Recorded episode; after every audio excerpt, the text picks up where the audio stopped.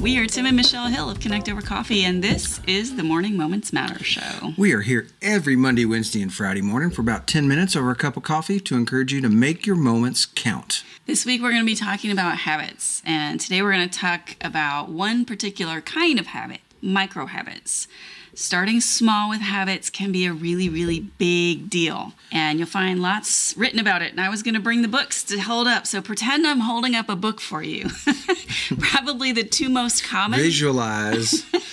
the two most well known books are Tiny Habits by BJ Fogg and Atomic Habits by James Clear. So we thought an easy way to step into this topic would be to take a basic article online written by Paul Schroeder and talk about it. We'll link to the reference below and then we'll talk about it. And he gives a rough outline in the article about the introduction to power of micro habits. So here's kind of the overview of what that article says. It says that micro habits are an action that requires minimal motivation to complete very little effort. So they're very frictionless, small actions. And the idea is that it's important to focus on forming the habit first and then grow that into something more significant. So the power of micro habits is that they're so simple, have so little cost for you to do them that you can't say no or make an excuse not to do them.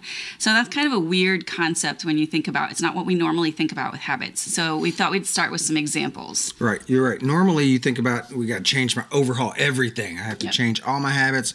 I have to do everything for a very long time in order to get any type of results. But what he was talking about in that article was reading was his example. He wanted to read more. Um, he never thought he had time. He was always tired at the end of the day, but he wanted to start to read more, whether it was fiction or nonfiction, just to learn or expand. So he set a habit to read one page a day. Yep. And that seems silly. One page, what good is that going to do? Anyone can do that, but is that enough? Is what a lot of people think. So there were days he said he was even too tired to do that, to read the one page because he had worked all day or whatever. But he thought, ah, it's one page. I can do that. It's easy. So, boom, the habit was formed. He started doing that one page a day, one page a day. Then he slowly added more. And then he switched over to minutes, and he would because you know one page takes depending on how fast you read, you know, thirty seconds to one minute. He didn't go by page numbers. He switched over to minutes. And he said, "I'm going to read five minutes a day," and he started reading five minutes a day. And then he increased it five minutes each time or each week or or whatever. He didn't go into that detail. And before he knew it, he was reading forty five minutes a night. And he said it surprised him. It really did. Yeah. Because he started off really small, one page, bleh, but boom, he was reading 45 minutes a night. So the classic BJ Fogg example, uh, which I'm going to tell you because it actually worked for me, is that, and, and this is going to seem like a really trivial example, but it shows kind of the power. He wanted to floss his teeth. I have never in my entire life been able to uh, create a habit of flossing my teeth. Even like the, oh, I know I'm going to the dentist in a month. I better start flossing like like emergency flossing, like the two, like they aren't to know, right? I'll make up for a whole year of not flossing in a month. right. So I would, I, and I couldn't even keep that up. I've this is a, something I have never been able to do, but I know it's healthy for for me, and I, I've always like thought that I should do that. Wanted to do that. Probably should is a bad word, but wanted to do that. So that was BJ's as well. He wanted to floss his teeth, couldn't seem to form the habit, so he switched that to a micro habit and said, I'm just going to floss one tooth. Like I'm going to brush my teeth and then floss one tooth. Now that seems really stupid. Why would you just floss one tooth? And that's kind of the point because once you're there, once you've done the one, why not do a few more? Why not do the whole mouth? right?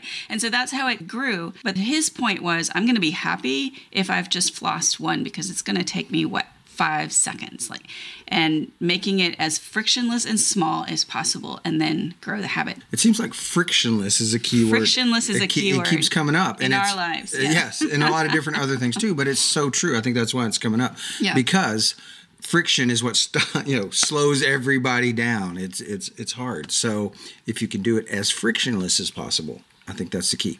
So let's talk about a few things we each found interesting about the article.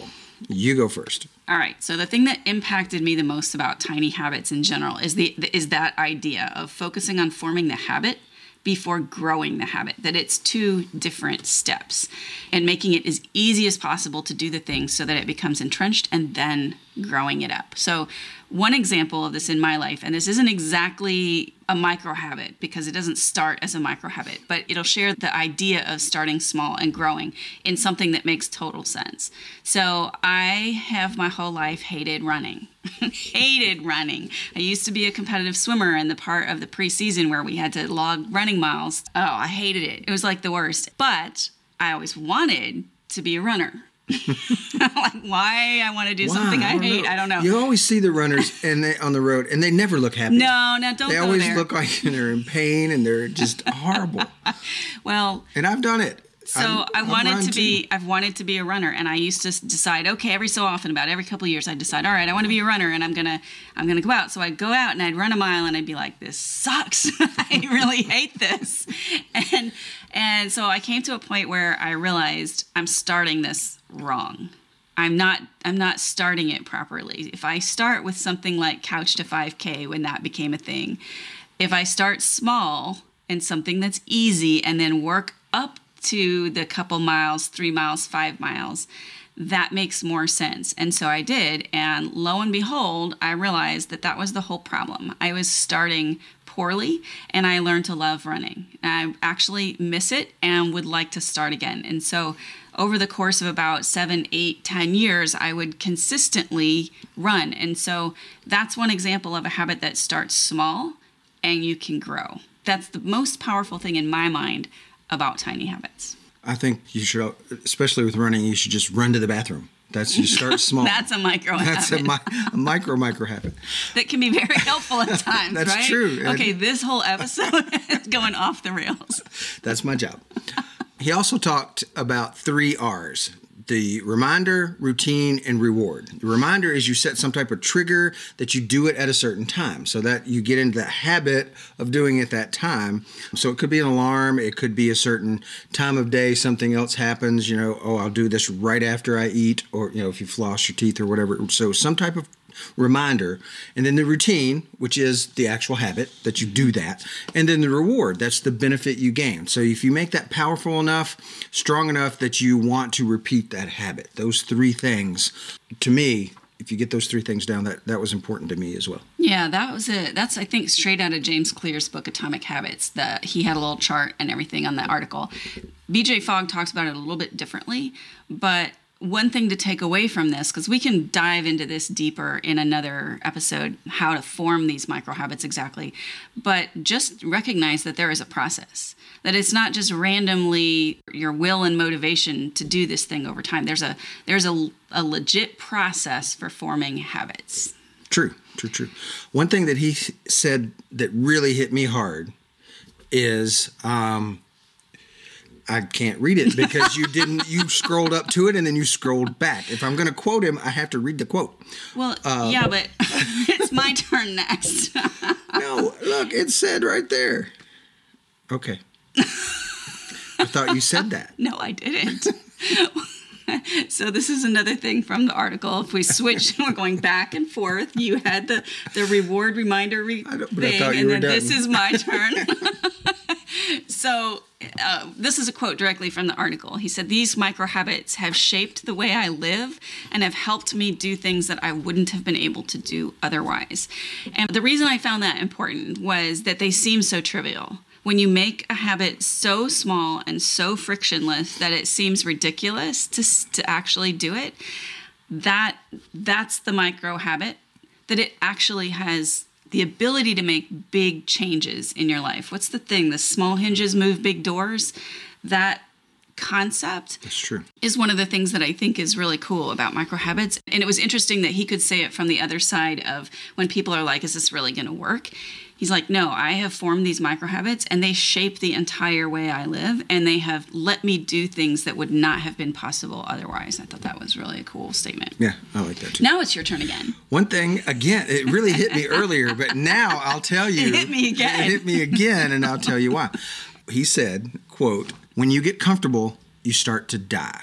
If you're not doing things to make you better, you are slowly getting worse." And it reminded me of another quote from Shawshank, Redemption, which I can say I cannot say that apparently. My dad tried to say that to me on Friday and he couldn't say it either. Shawshank. It's hard coming in cold on that one. Shawshank Redemption. There we go. You either get busy living or you get busy dying. If you're not living on the edge, you're taking up too much room.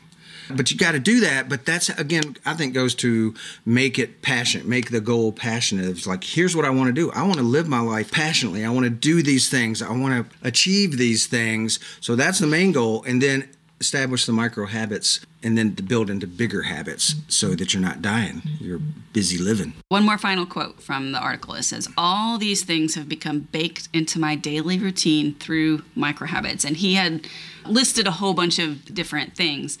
But one of the reasons why I wanted to talk about that quote a little bit is the idea that about studies show 43% of our lives are lived habitually. We create habits without realizing that we do, and about 43% of our lives are actually habits. And when we can form those intentionally, then we create momentum in our life. And when he says all of these things have become baked into my daily routine through micro habits, is that it's really possible. It is really possible to make changes starting really small. So, today's to go cup takeaway is to take a look at your own life and think about the things that you want to do but you're struggling to do. And figure out how could you make that really small and easy? What no-brainer first step could you take to begin to form the habit? Now, we haven't given you enough information in this particular little episode to allow you to really step into that, but I kind of just want you to be aware of that. Like think about when you're struggling if there's something that you could start really small with and, and go from there. Yeah, that's the first step is awareness that there there is a problem or that you want to change or what can you change. So just be aware.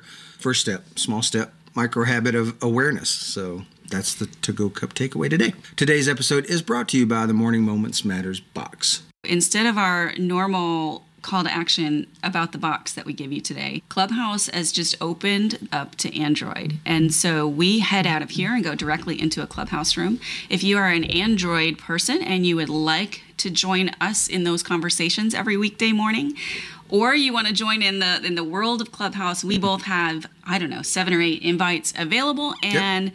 Though it's open to Android, it's still invite only, and we would love to share those with some of our listeners. And so feel free to DM us and we'll be happy to get you set up. Yes, that's something we do every weekday morning at 7:15 Central Time with a spark question is what we call it. It's a, a thoughtful question and then a gratitude prompt. So yep. it's just a way to start your day in a positive way. Yep, absolutely.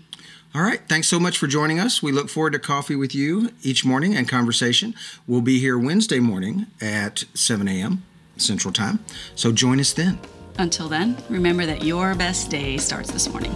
Stay caffeinated, y'all.